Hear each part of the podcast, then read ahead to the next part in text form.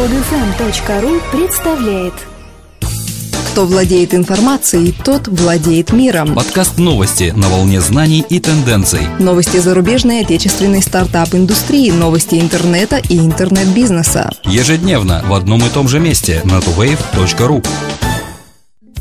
Здравствуйте! Сегодня 24 января 2013 года, и с вами в студии, как обычно, Дмитрий и Елена.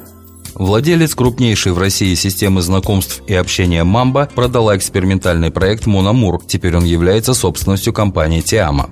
По словам исполнительного директора компании «Мамба» Ярослава Сергеева, эксперимент по оценке рынка брачных знакомств с подписочной моделью «Мономур» вполне оправдал их надежды. Сегодня это самостоятельный работоспособный сервис, генерирующий доход, однако перед «Мамбой» поставлены другие бизнес-приоритеты. Именно поэтому было принято решение о продаже проекта компании «Тиама», которая займется дальнейшим развитием данного направления бизнеса, основанного на подписочной модели монетизации. По мнению Андрея Бурина, генерального директора компании «Тиама», данная сделка довольно перспективна для компании, поскольку позволяет уже сегодня сформировать конкурентоспособный бренд на онлайн-рынке России. Напомним, технологический процесс по объединению Мономур и Тиама проходил в течение декабря-января.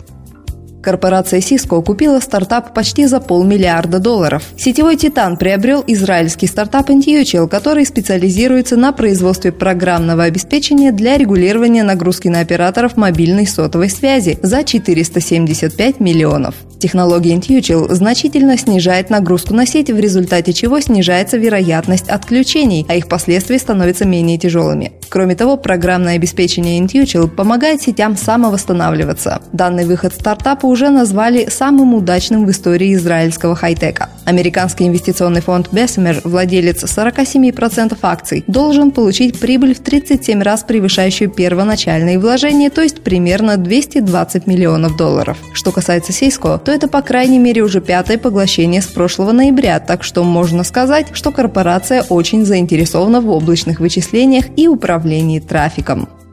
Международный студенческий конкурс Microsoft Imagine Cup поддержали Сколково и Агентство стратегических инициатив. Для участия в Microsoft Imagine Cup 2013 уже подано 288 проектов. Прием заявок продолжается до 15 февраля. Трехстороннее соглашение о сотрудничестве подписали президент Microsoft в России Николай Прянишников, вице-президент фонда Сколково Олег Алексеев и представитель Агентства стратегических инициатив Дмитрий Песков. Вместе они будут содействовать повышению статуса конкурса, который позволит создавать необходимые необходимые условия для российских студентов. Международный финал Microsoft Imagine Cup 2013 пройдет в июле в Санкт-Петербурге. Призовой фонд Кубка составляет 340 тысяч долларов. По словам Дмитрия Пескова, директора направления «Молодые профессионалы ОСИ», конкурс Imagine Cup очень важен для молодежи, так как дает возможность показать свои таланты и воплотить уникальные идеи в жизнь.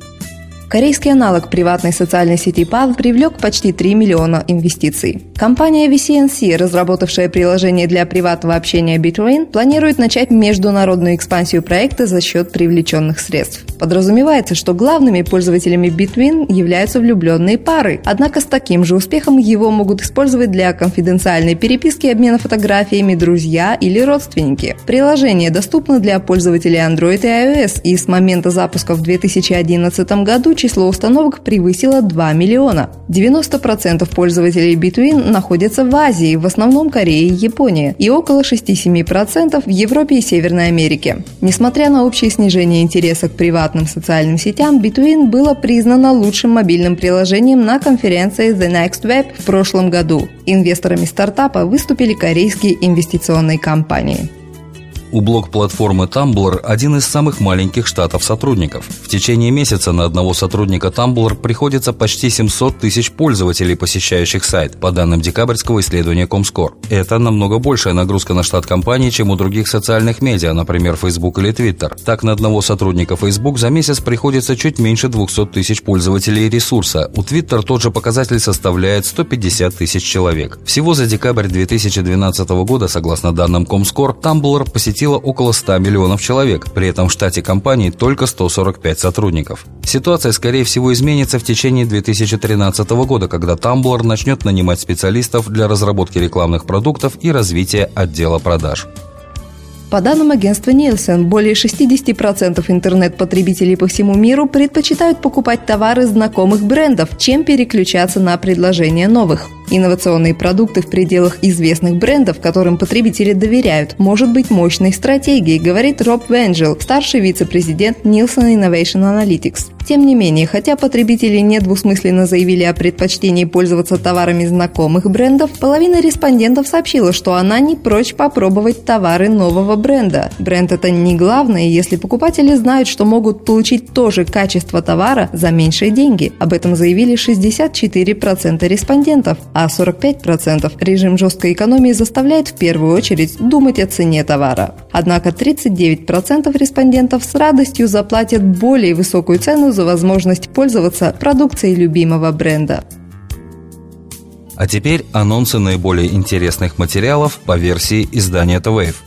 В новой редакции Банковского кодекса Республики Беларусь установлены основные подходы к совершению банковских операций с электронными деньгами. Право на эмиссию электронных денег теперь есть у банковских и небанковских кредитно-финансовых организаций. При этом электронные деньги банков могут быть номинированы только в белорусских рублях. Блоги станут удобным инструментом для общения и распространения полезной информации. Социальная сеть вопросов и ответов Quora объявила о запуске блог-сервиса. Это позволит пользователям делиться своими знаниями по интересующим их темам в удобном формате, также адаптированном и для мобильных устройств. Под арестом в Нью-Йорке находится россиянин Никита Кузьмин, которого обвинили в создании и распространении компьютерного вируса ГОЗИ. Вирус поразил более миллиона компьютеров по всему миру, он похищал банковскую информацию пользователей и передавал обвиняемым. Вместе с Кузьминым по делу проходят гражданин Румынии Михай Паунеску и гражданин Латвии Денис Коловкис. Как сообщается, сумма ущерба составляет десятки миллионов долларов.